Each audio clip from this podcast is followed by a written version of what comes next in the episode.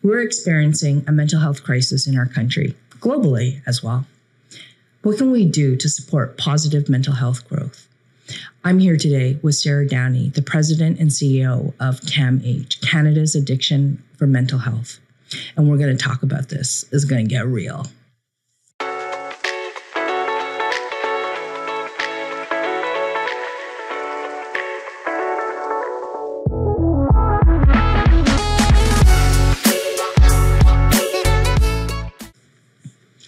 Hi, Sarah. Hi, Li.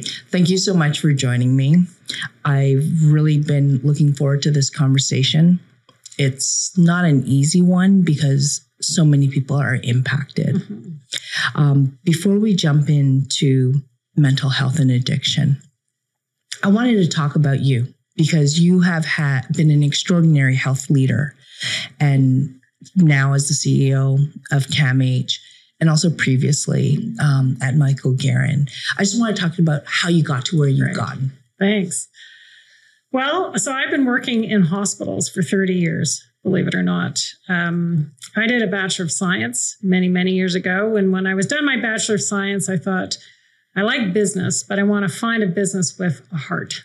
And so I did a Master's in Health Administration uh, at the University of Ottawa. And as I say, I'm a student of the healthcare system.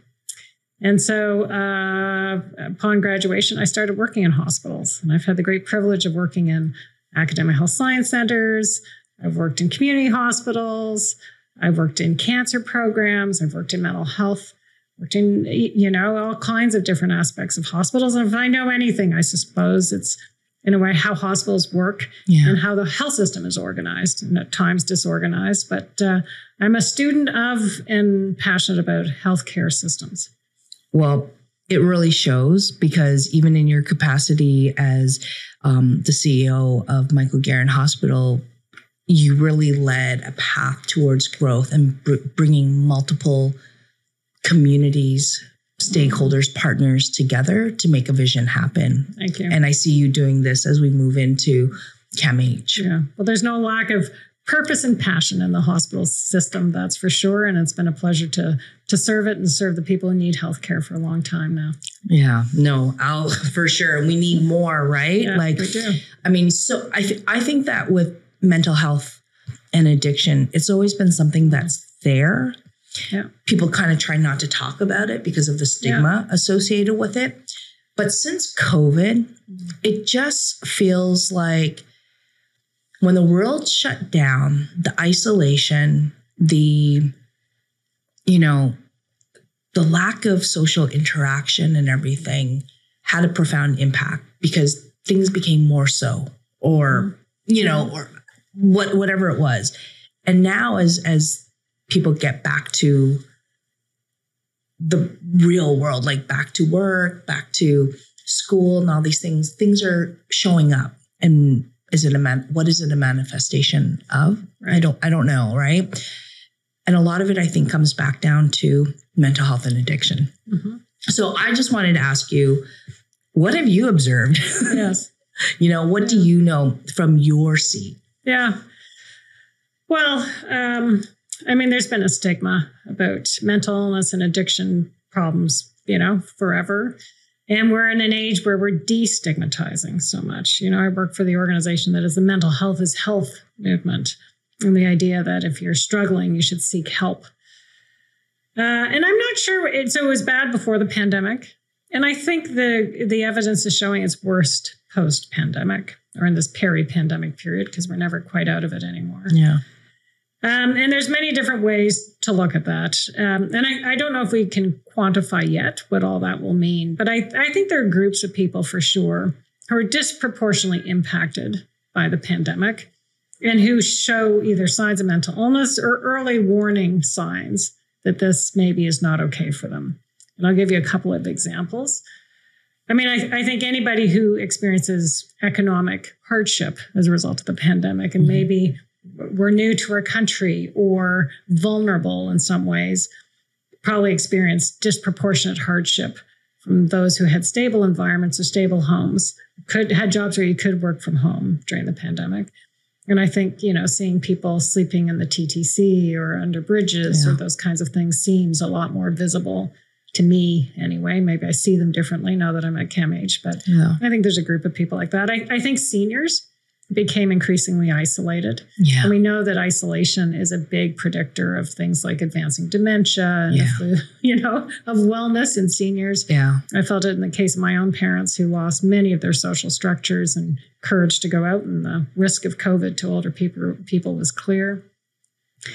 And then for sure, we're seeing it in our young people. I think for a number of reasons. One is they're at the ages where uh, socialization is an important part of their development, right? Y- you know, I can remember taking my uh, child uh, to the pediatrician during the pandemic for regular checkup. And she said to me, you know, at 18 months, I checked to see whether kids can clap and wave. This was at the height of the pandemic. She says, at 18 months, they can clap, but many kids don't know how to wave because Wow. we're not socializing. When do you learn to wave? It's when you go to groups and you're in environments to say hi to people or even seeing your grandparents or whoever that might be. Yeah.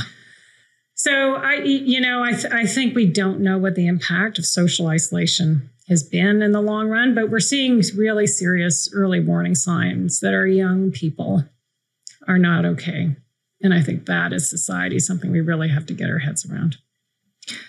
Yes, as a parent to two young people, um, that is that really hits home because you see that when they're in school now, virtual learning Yeah. didn't really work for most No. people.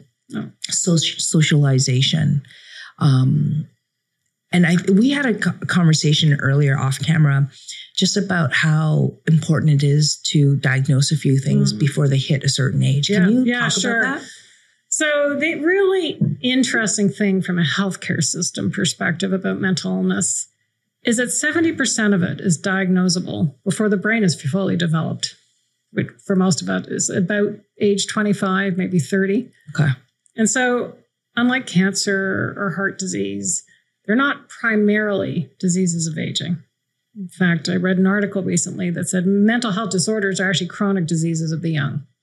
chronic diseases of the young. Young. Yeah. So imagine 70% of this, if we could figure it out, is early warning signs before Wow. you're an adult.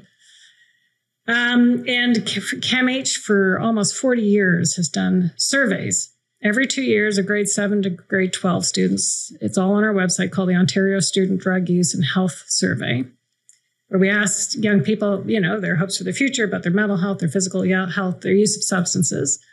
And what we know actually is that in the survey released in 2021 is that 59% of young people feel no hope for their future because of COVID 19. Okay.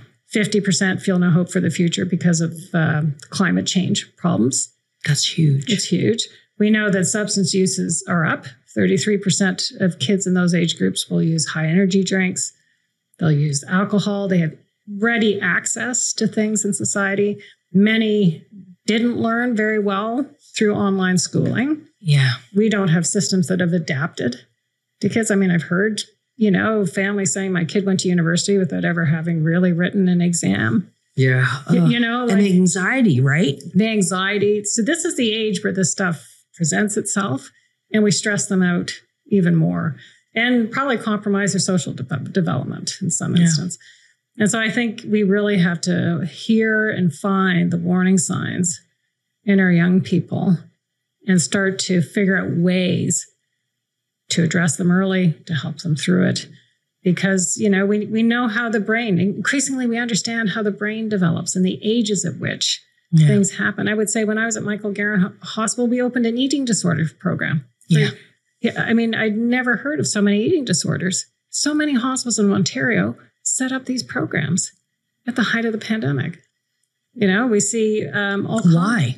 Why do you think Well- that happened? well, I, I mean, I suspect it's a complicated thing, right? It's it's what over time, uh, you know, we'll see often boys use more substances. We'll see girls control their eating in different Right. ways, but it's a mental health disorder. It's their ways of expressing the things they're feeling, Yeah. and they're complicated illnesses now to treat at Yeah. a time of their life where their bodies are developing and their brains are still Right. growing, right? And we introduce things into their system they have that affect those brain development.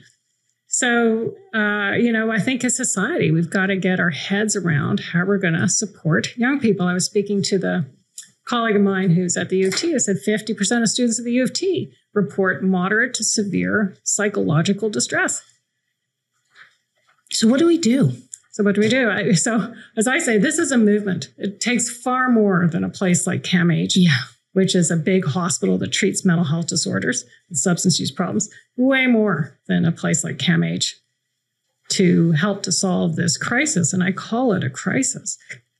You know, I mean, I think every family doctor needs to know how to do this.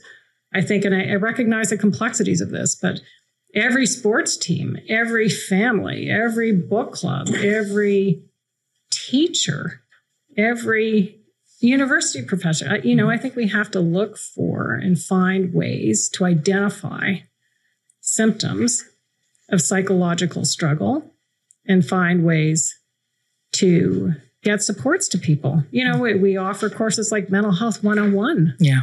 at CAMH. You know, we have lots of reasons to, you know, lots of tools to figure out the questions you ask people or people, you know, we've talked about in our social circles, people reaching out for help is to know where to direct them to.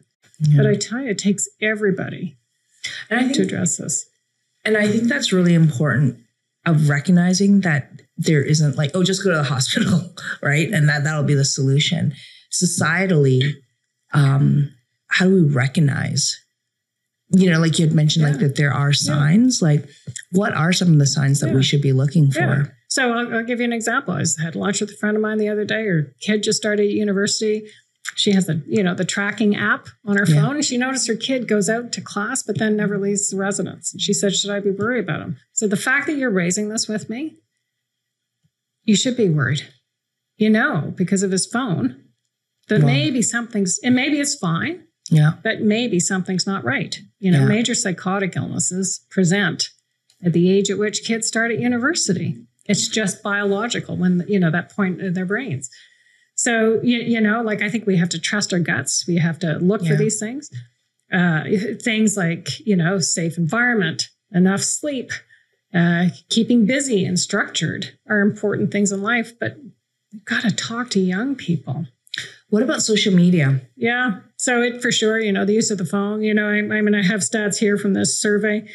Um, 83% of grade 7 to 12 students report three plus hours per day of screen time. And the older you get, the more you spend on your phone. Even adults. Even adults. Like, yeah. I know so many parents who, after they put their kid to bed, they're doom scrolling. Yeah. And that's a part of like stopping on yeah. social media and people yeah. are trying to like log off of them. Yeah. And I mean, it's changed our attention span, but the, these are these are tough, right? Because all kids do this right? This is a generation whose brains will have been formed in this way, right? Yeah. And so, are we going to really ban phones? I don't know. If we're ready to do that in society, it feels like a restriction of civil liberties, which we tend to feel pretty, you know, strongly about in our. But it's an addiction, isn't it? Would would one classify it like so, you can't, like you know the dopamine hit of yeah. people liking a post that you did or people churning things down and yeah. You like so I've read we about call that. it a, so we don't treat it as an addiction yeah. that way. We'd all be in treatment, I suppose, if we did. But things like problem, you know, uh, um, online gambling is an yeah. example of, of addictions or too much shopping online can be, you, you know, you can certainly yeah. express, get into more trouble. Yeah. Uh, with your addiction because of, you know, access, easy access to the phone and to ways to purchase and do things. So they are symptoms of, of addictions. And, and underlying mental health challenges for sure. I wanted to take a yeah. moment because I know you had such great clarity mm. of like the top three things for mental health and addiction. Like, how do we address yeah. it? Yeah. yeah. So let's do on that because I know let's that our conversation is going to go like this. But right now, the top so three things. The top three things I can think of is A, we all have to see ourselves as people who can help people in identifying mental and awareness. Disorder. Yeah, awareness. You know, I mean, what are behavioral signs in children we should be worried about? You know, when she when should be worried about your teenager? I'm a mother of teenagers, and you know, oh, is that really too much time in their rooms? Are they really? Yeah. So, like, stay connected, identify early signs, and ask for help if you're worried about it.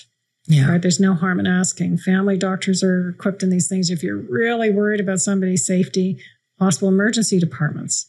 Yeah. You know, I mean, they're not a great way pathway into mental health care, but they are a path. CAMH has an emergency department, for instance. Uh, so, do, you know, many hospitals. Uh, but go to your family doctor if you're lucky enough to have one and, and talk to somebody. Don't bottle it up. And, and there's lots of resources online. Some yeah. may be questionable, but if you go to reliable websites. All right. We've got to start know. with camh.ca. Yeah, yeah, you can start with camh.ca. There's lots of great resources there but ask for help. And if honestly, if, if you're fearful for somebody's life, um, either the person with the illness or what they could do is is to get help immediately because it's what we know how to to treat. Yeah, no, absolutely. So awareness, yeah. education, yeah, outreach. Yeah. Stay connected. Yeah. Be open minded. Yeah. Well, I mean, I think that curiosity mindset. Yeah. It is. Don't judge, be curious. It's a Ted Lasso quote be curious, not judgmental. we'll great, talk about that after. the great philosopher. yeah.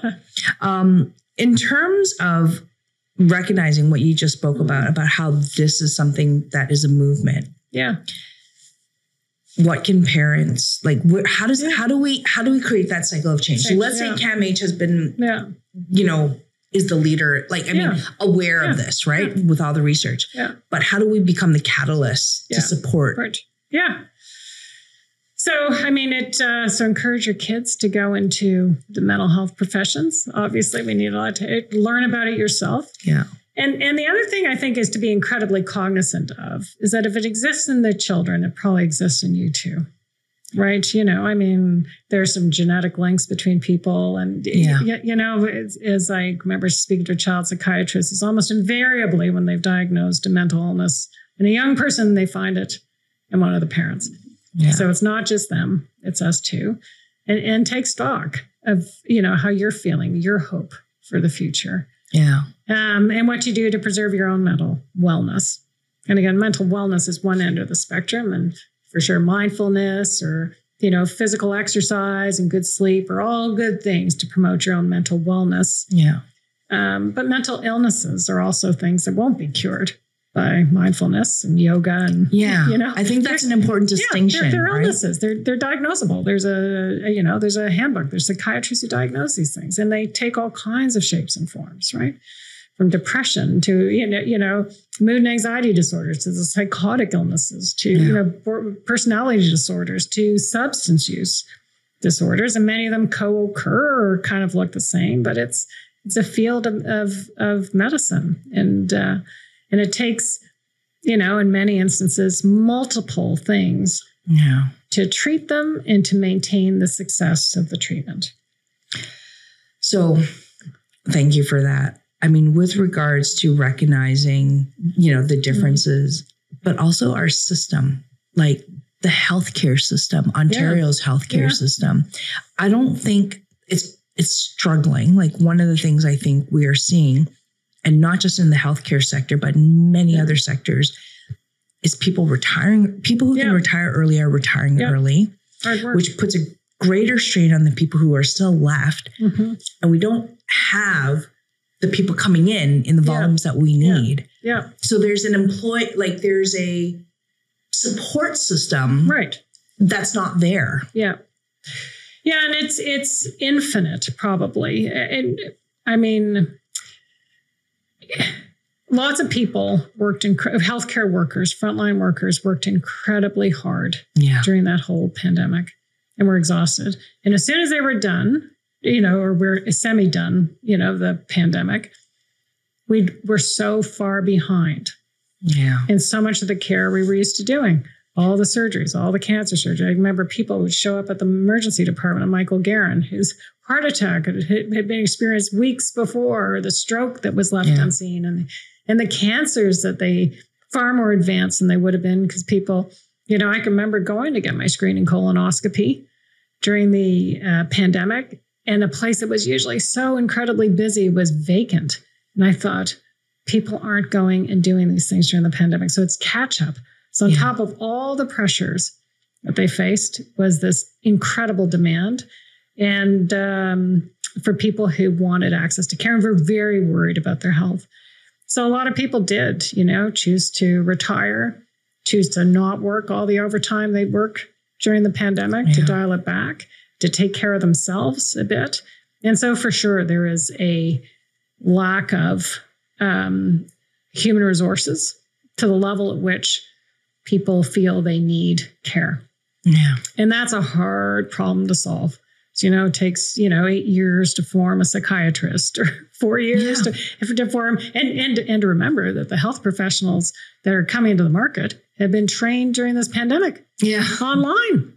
You know, they aren't the same, or they don't have the same real life experiences that they would have had had they, you know, been trained four years before that. Well, I know because I, I was I was I remember listening to an interview or about how they're trying to shorten Yeah. the training processes so that people can Get, get out there. yeah. And so it's kind of like we had a bit of a standstill with COVID. It shut everything down, but it's not necessarily, and the catch up, Yeah. that's a reality. Like, I don't know if we'll ever Yeah. catch up. We just have to acknowledge where we are. Yeah. And it's everywhere. Like, and this is a part of why I wanted to have this conversation Yeah. with so many like sector leaders to say, I don't think it's one No. silver bullet. It is everybody coming Yeah. together. But we have to kind of say, we've got to shake things up and do something differently. For sure. For sure. It, it- it's going to take a lot of approaches. It's people valuing the health professions and wanting to do that. It's, you know, maybe, and it's not uncontroversial. It's who do we allow to immigrate to this country? How quickly do we give them the credentials that they require to be able to work here? It's the burden on families in the meantime to take responsibility, caring for their parents or caring for their children or caring for their spouse or caring for their friends, right? Yeah. because there's not enough healthcare workers always to do that. Um, it's be, trying to be patient and thankful for the ones that are there, right? Because many are thinking, well, checking their pension statements, saying, you know, I could go do that. Like I could go do something else, right? Yeah. Like it's hard work. I mean, nurses work 24 7. They work 12 hour shifts in many instances, right? They work Christmas Day, they work Yeah. Boxing Day, they work New Year's Day, or they work, you know, Yeah. I mean, I was talking to a colleague um, who said five OR nurses quit one weekend to go work in private surgical centers because we're trying to catch up on things like cataract surgery and other Yeah. minor surgeries. And, you know, and, and guess what? Those nurses will make more than the ones that left the hospital and they'll never work another stat holiday again and they'll never work Christmas or New Year's or those things. They don't have to work overnight or be on call. You know, it's uh, there are delicate balances for people. It so scares me. it's, yeah, it is. And so, but they're fantastic careers, right? The sciences are amazing. The, the teamwork, what people know, the science that's coming out about the brain, for instance, in Yeah. mental health and addictions. But, uh, you know, it's, it's going to take, and it's not just catching up to where we were before. We're somewhere different, Yeah. right? You know, our kids can't catch up for spending, you know, a year and a half on Zoom school. You know, they're not, they don't just bounce back from that. They're somewhere different and they are different people because of it. And I find sometimes the problem is we expect them to be at a certain place and doing certain things because that's what we did, or that's Yeah. what you expected them. And that's what every other, you know, I mean, kids graduate from high school without writing an exam. You know, my daughter started high school during the pandemic. None of that is normal high school experience No. you know, uh, be the, the good and the bad that comes with high school. They're just different. And I think we also have to figure out what the new standards and expectations are. And they're different, and it doesn't mean they're better or worse. Yeah. They're different. And I think we have to understand that. CAMH does a lot of work uh, with youth wellness hubs. One just opened in Thorncliffe Park called YWHO's. Many opened up, 33 across the province, designed with youth for youth to get them to congregate, to come in and figure out what kinds of mental health supports might they need Yeah. under their terms, not mine. I'm old. They look at me and they think I'm incredibly old. I allow them. allow Yeah, them my daughter thinks that Yeah, too. Of course. You know, didn't you think that of your parents, right? You know, I mean, we have to reframe this as what do they want? What will help them? Yeah. And, you know, I mean, to, to live, to manage, to diagnose a mental illness, to uh, adequately treat Yeah. a mental illness takes a lot of things, right? It takes obviously a medical professional and often the drugs and the therapies, this, you know, psychopharmacology that goes with it. It requires often, you know, what we call the talk therapies, like cognitive behavioral therapy or dialectical behavior therapy, the therapies of it. It takes your family sticking with you. These are not easy dynamics in families. and people with serious mental illness is very hard. And the fourth element is to keep young people in schools or in their jobs or in their university programs, because when they lose all that, it's even harder for them Yeah. to redefine their lives. And, you know, a small part of that is a healthcare system, the way we imagine it. So much of it is education systems, employment systems, housing solutions, you know, interventions for families. You know, the, the talk therapies are largely privatized. There's some subsidized ones, but a lot of it is private, right? You know, it's $250 an hour probably for a psychologist Yeah. right? A private psychologist to do that. So there's so much we just as a system have to piece together. Right? When I worked in a cancer hospital, you know, the precision and understanding of the biology of the cancer and the testing and the stuff and the protocols for dealing with it. And then if you treated it precisely and it was the right kind of cancer, it usually, most cases, goes away or is minimized. And or if you require palliative care, we could give you superior palliative care, as hard as that would be right? We can have people in a place like CAMH for a year helping them.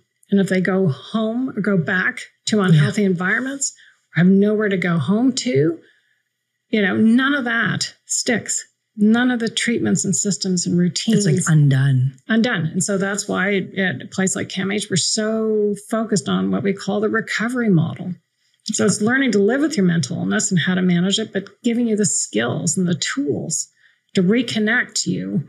You can get a, a cooking certificate from George Brown College at CAMH. So when you leave, you have a certificate from a recognized educational s- oh, institution really to, get a, to get a job. You know, a lot of people lost their connection to music or to art because of the years Right. of mental illness. Like it, it takes so many other factors and systems to allow people to live with their mental illnesses. They're possible, but it's a totally different lens on what a healthcare system is. and and that's what I, I really want to talk about Yeah. like and and we are talking about it and that idea of something you said to me that really stuck is that you know when we go to the Yeah. hospital and we're you know someone had a surgery or something oh well let's just go to the gift store Yeah. let's let's pick up a Yeah. like chocolates or pick up a card or pick up something like they needed CAMH Has doesn't no have gift shop. That's right. CAMH is Canada's largest mental health hospital. An emergency department, five over 500 beds for people who are admitted for their mental illness, and we treat far more on an outpatient basis. And there is no gift shop because there's not enough people who come by and who. Now we're in the middle of West Queen West. There's beautiful shops and things, but many hospitals in Toronto are in neighborhoods where you Yeah. can pick up a bouquet of flowers or whatever. So yeah, the degree to which families are no longer involved with people or their families have caused the people harm yeah is uh, you know important it's significant and so we've got to you know find new family allow people to create new social connections yeah maybe the break patterns and linkages that have caused people I mean, that's so Harm. profound, right? Mhm. And when you talk about a recovery program, so much of like, you know, if someone gets a surgery, they go for physiotherapy and then Yeah. the family like, oh, you got or if you if you have diabetes, hey, Yeah. your family as a whole should try and change their eating patterns Yeah. to support you. But what I'm hearing here with no Yeah. gift shop, like that's huge. yeah Um, yeah how does that you know when you have a recovery program it's not just you dealing with what you have but figuring out what supports are left and Yeah. creating new Yeah. supports like that is so hard like i feel like that recovery process is probably really challenging Yeah, it is. It is. And and people with mental illness are, you know, have such judgment.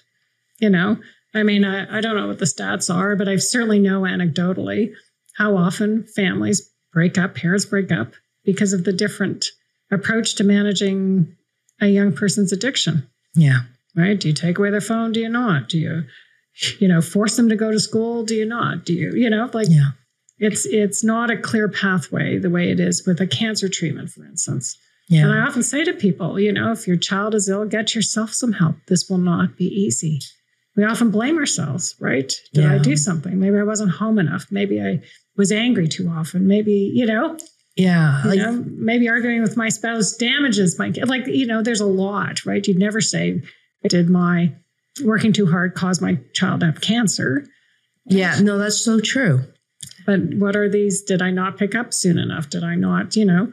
And as I said earlier, often there's underlying mental illness in some of us, some of the parents as well.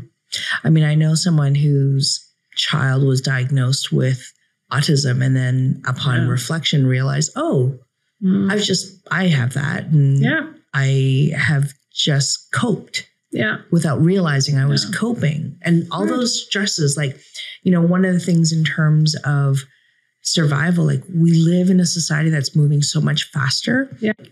And the demands feel greater. Like, even when you think about people driving, like Toronto driving, it's like people have so many things on their mind. They're racing, they're trying to cut car- traffic because Yes. they're late. Traffic in and of itself is always horrible. yeah, Um, but the underlying factor of time, like where do you find that? Time? Okay, my kid's been diagnosed with this. I've got to f- do all this Yeah. care. I've got a job. I've got to put a roof over my like. yeah, Like there are all of these factors which are absolutely. s- feel like there's a weight Yeah, that where do I? Okay, that's a great idea, but I don't have time. yeah. No, they and they're intensive, right? You know, like how do you support a child who has a major mental illness? It's intensive, right? How do you parent a child Yeah, who has a major? You know, some of the rules are different. Yeah, You know, I think of parents of kids with ADHD, right, in the developing brain, or you know, they're not one person in five in any given year will have a mental illness. One in two in their lifetime will. These are common disorders one in five. in any given year, and one in two in a lifetime.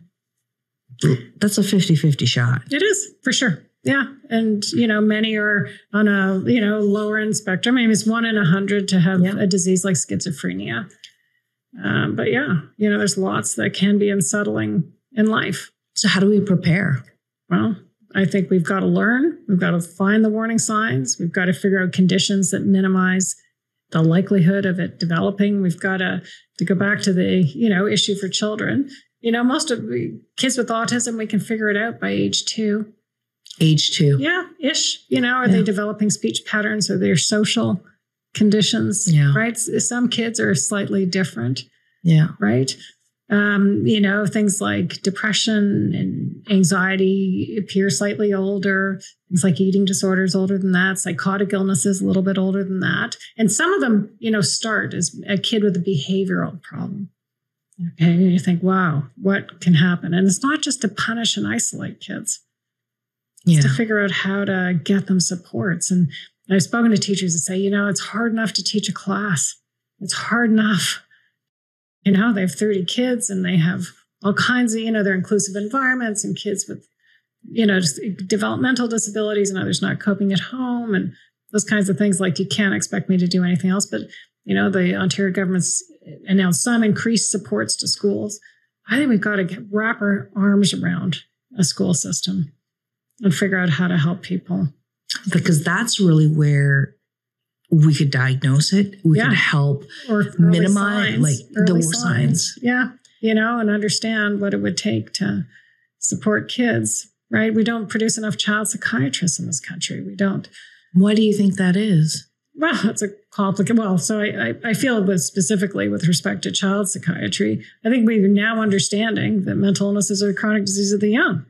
Yeah. We now know what we're looking for a lot better earlier in life. We're picking it up in the adults and saying, whoa, now that you have it, could it be in your children? So I think part of it is that. And sometimes it doesn't, we'll never have enough child psychiatrists to do all that. I Yeah. think some of it is diagnosable by family doctors. Some of it, you know, we could wrap supports around mm. schools differently. I mean, we also know in we've got like an attrition of teachers We who are do. leaving Tough who jobs. were like, "What? You want me to do all these things?" But it's not even in the, the education system, even in daycare Yeah. providers, Right. right? Like all these people are in these essential roles Girls, essential. are burnt out, Yeah. are you know, f- you know, trying to make ends meet, and like I can't do it with the salary, Yeah. or I can't do it with the expectations that are Yeah. placed upon me. And so I think when you say we got to wrap our arms around the education system, We do. I'm a fundamental believer, you know, that the education system is that first line of defense of It creating a strong, stable society. Yeah. It is. It is.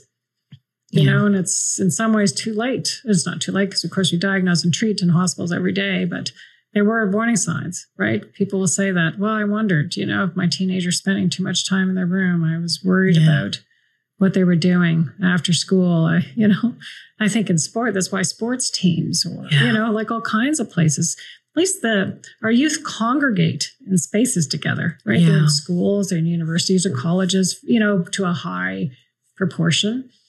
But I and, and I think at times we have to rethink, and it's easy for me to say, but it, rethink um, those systems. You know, how much pressure on kids to perform on tests or exams, or you know, like look at the grades it takes to get into university. Yeah. You know, it's like 95 to get into some of these programs. What have those kids done but study to get Yeah. those? And not not develop the social skills, Skills, or the other aspects that are required right. to survive as a human being. thing. Yeah, you know, and all that pressure to perform on the test or the exam. Yeah. And I think, you know, I'm a, an adult who's had a pretty successful career. Nothing has been as stressful in some ways as studying for final exams.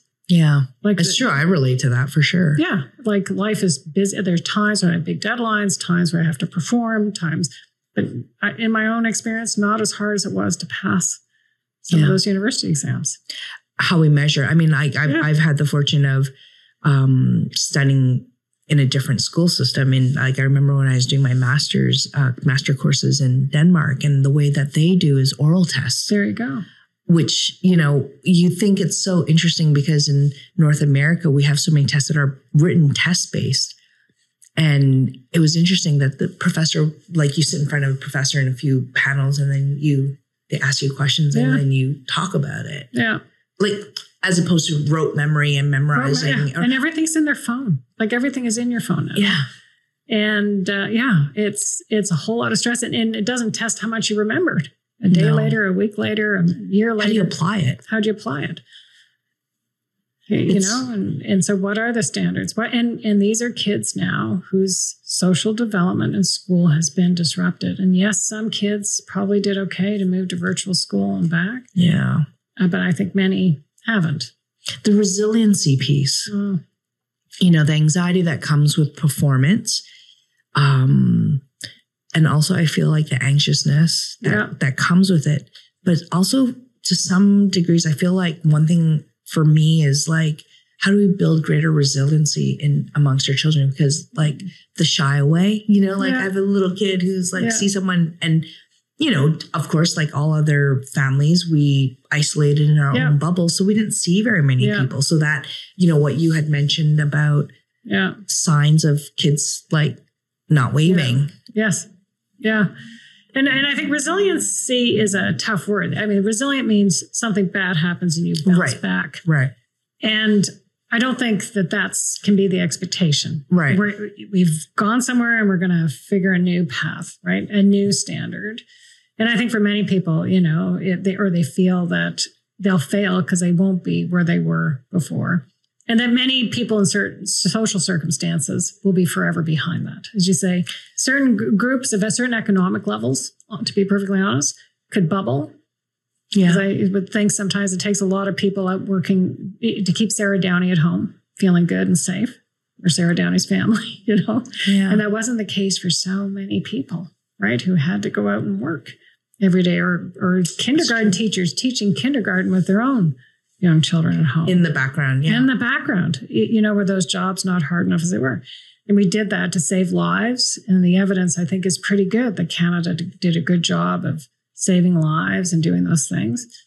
Um, but you know, we've we've got to look on the margins. We've got to see the trauma in people. We have to find the people isolated because they're more likely to have a social, a, a mental health problem yeah. right because of trauma than people who've been you know protected to some degree.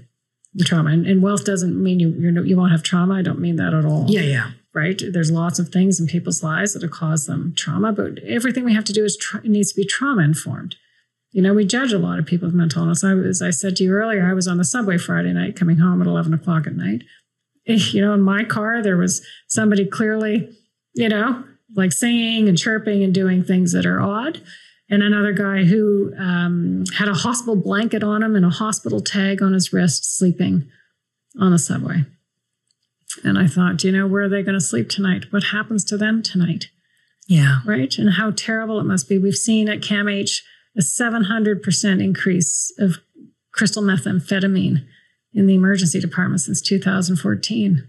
I think, why are people using crystal meth? Well, it's incredibly cheap. You can make it, you know, at home in a way. And it's a stimulant drug, right? People are trying to stay awake on the street, streets of Toronto to survive the night, to live the next day. So, you know, there's a lot of judgment of people who have substance use problems and mental health disorders. Not all want treatment, some may. Yeah. Right. And it's it takes for sure finding housing for people, but it's only one part of the recipe. Right. It's finding treatment and compassion and community. Yeah. And hope and recovery. Yeah. And and it's got to be so much more than what hospitals do. It's it it is true because I mean when you think about the example that you talked about about TTC taking Yeah. that um oftentimes a lot of people don't want to go to the shelters, Yeah. right? Because they're like, "Oh, I don't feel safe there." Yeah. And so what do they do? Okay, I'll take a streetcar.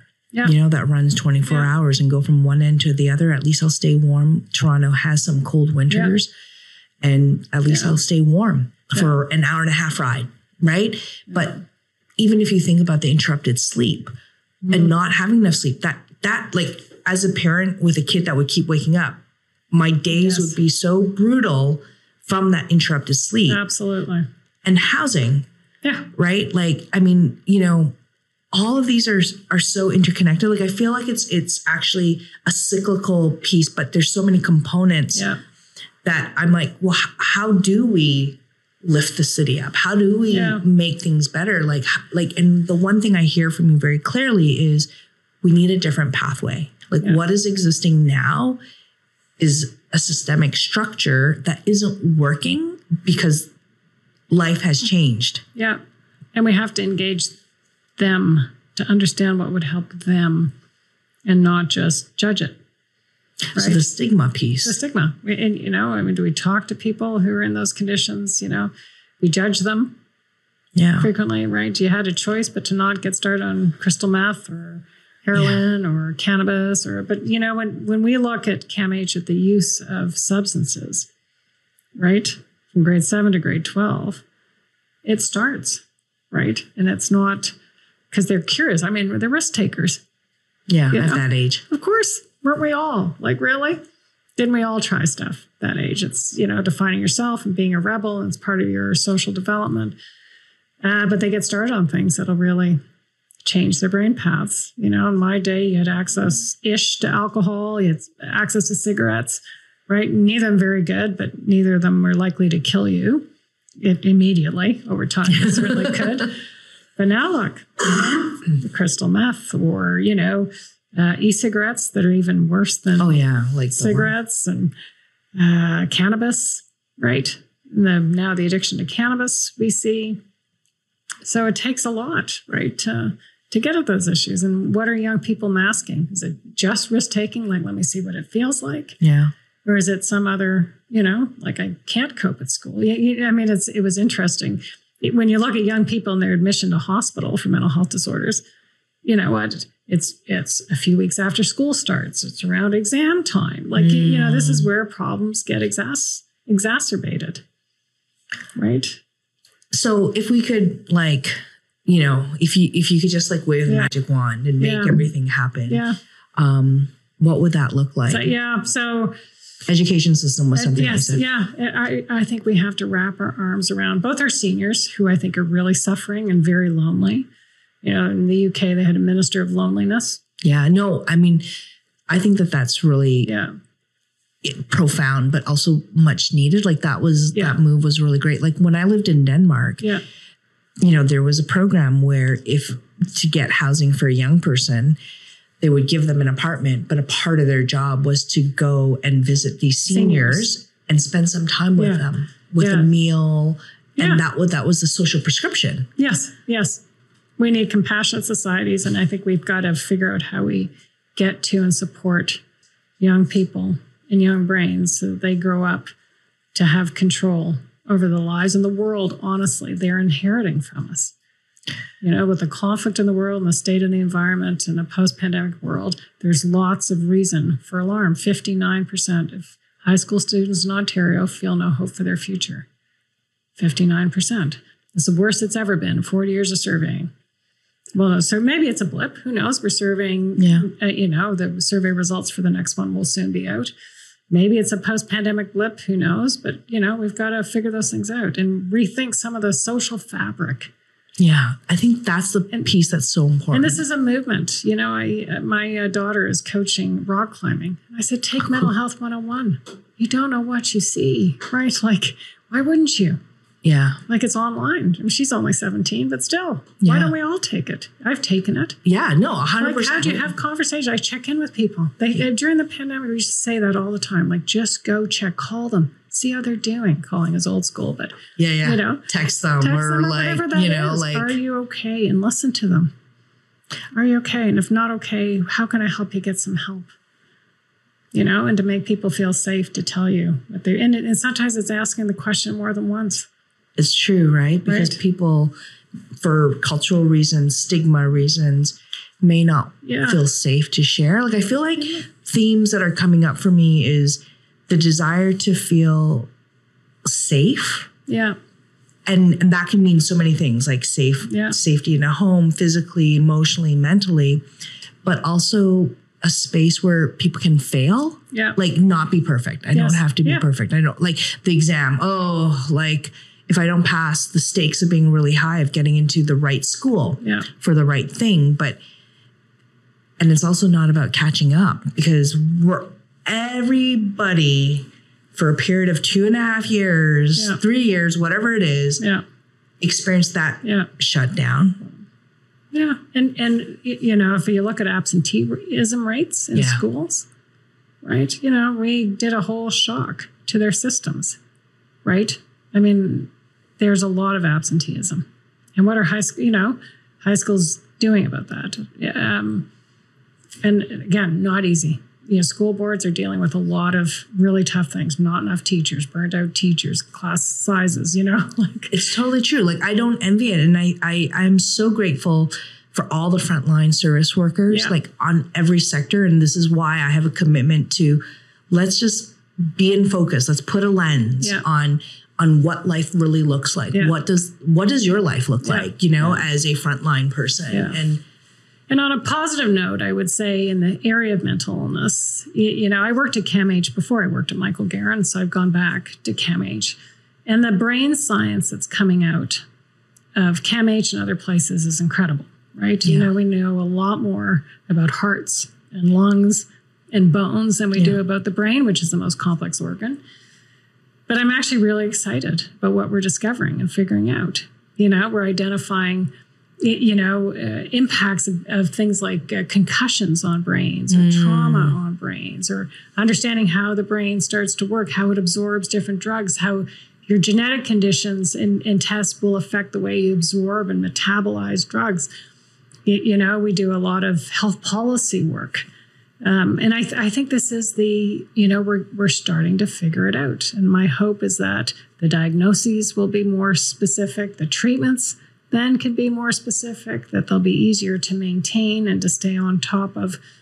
But I'd say I, I feel optimistic. I can't believe the talent in our organization and many others, people choosing to study the brain yeah, and hoping that it will be fundamentally different, right, for the next generation in terms of what we understand and how we'll treat it.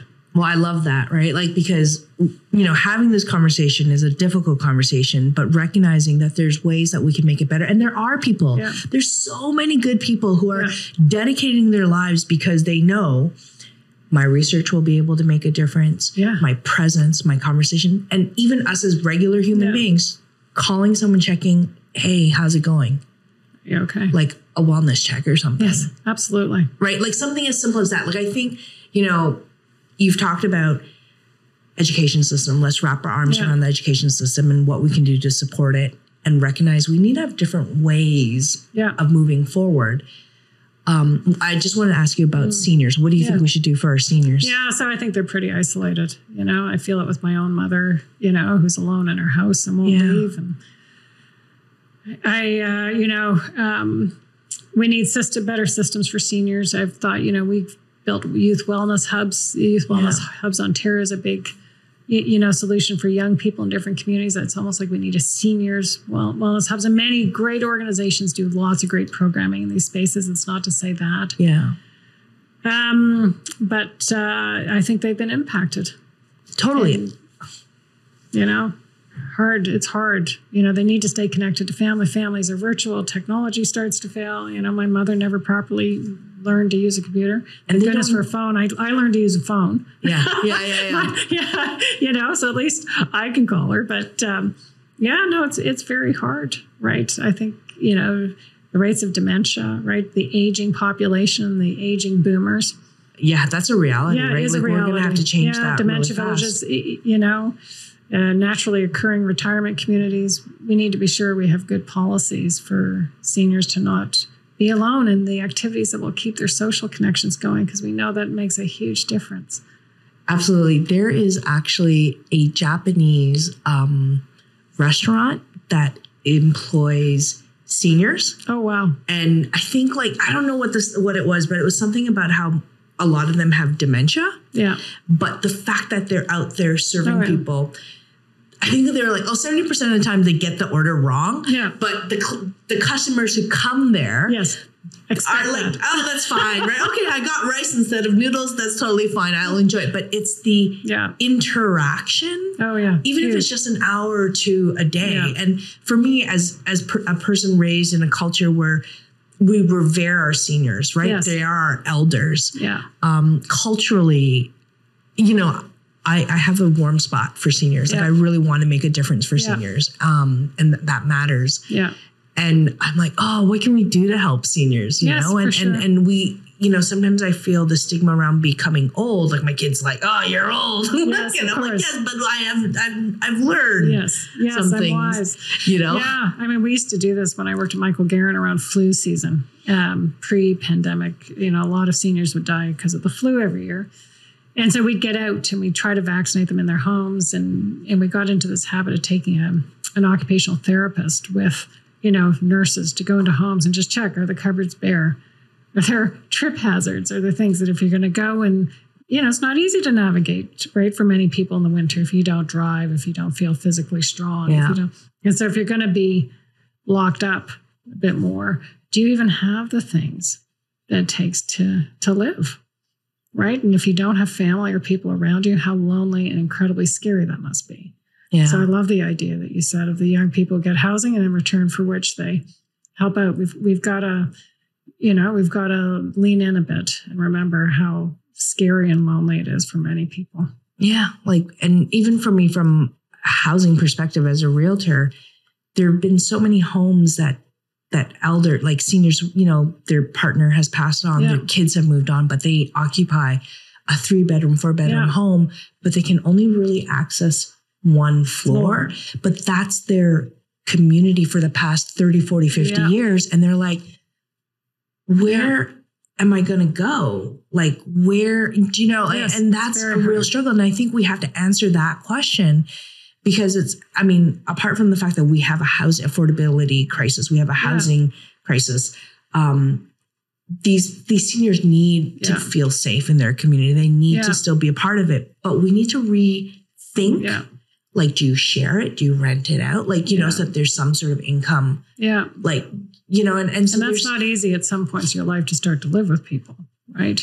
You know I mean, um, and I think many of us need to make those decisions much sooner. It's true. Like right. I'm in a sandwich generation. Yeah, right. We're taking so am I taking care of the young and taking care of the old, and and I, I look and I think you know for some people it's it's too late. To, it's too hard to make that. Yeah. And and or the, maybe they've never lived in those kinds of settings. I mean, I went to university. I lived in a residence. Yeah. Right. You know, maybe someday I'll feel that you know like slightly nicer residents, I hope. Yeah, yeah, yeah, for sure, for sure. and, and, if you know, at least a you know a kettle that works and a bit of a kitchen, but they're really important. It's a recognition of how important social interaction is to brain health. Yeah, that's no. so clear. And if you're not going to have it because you're in your beautiful home all by yourself with not enough people around you, it's going to affect your outlook and your ability to to thrive. It, it makes dementia far worse. There was um, a story that I heard about a woman who, uh, you know, a lot of women who put their lives, their careers on hold to raise their families. Yeah. And now are on a pension that's quite limited. And with housing prices, rental prices surging, what they can actually afford moving from a house to one floor to a basement. And there was a woman who said, let's get together a bunch of other Yeah. women to do that. And I think we need more supports Yes. like that. Yeah, like and to formalize Yeah. that. So it's not just like one offs where someone has the energy to do it, yeah. but there's a need for that Yes. all across. And I think there is a message of hope here Yeah. that there are so like I've had the privilege of speaking and knowing so many amazing leaders like yourself who are like, we gotta break the mold. Like we gotta Yeah. like not work in silos. Like how do we bring people together? And that work is Yeah. happening Yeah. and on a much more grassroots basis, we as human, as as common people, can do something as simple as We doing sure that can. check-in. Yeah. Right. Absolutely. Okay, so with every interview, I like to end with a quote. Right. And you kind of like already gave the quote away, right? Do you, so do you want to share it with me? Sure. So uh, I don't. I don't have a single quote that governs my life. Yeah. Um, but uh, the great philosopher Ted Lasso had a lot of um, amazing quotes during that television series, and I was a huge fan of it. But my favorite one, I think, is "Be curious, not judgmental." And I think when it comes to mental illness and the state of mental health in our country, in our city, in our families, we've got to be curious and helpful, not judgmental. Nobody chooses this; it's not their fault. They experience that, and we've got to reach out and explore it and create safe spaces for people to talk about it and to seek help. It is so on point. Like it is so profound. Thank you. Thank you. Thanks for checking out this episode. You want to make sure to like, subscribe, and share so that you don't miss out on the next In Focus episode on topics that matter to you.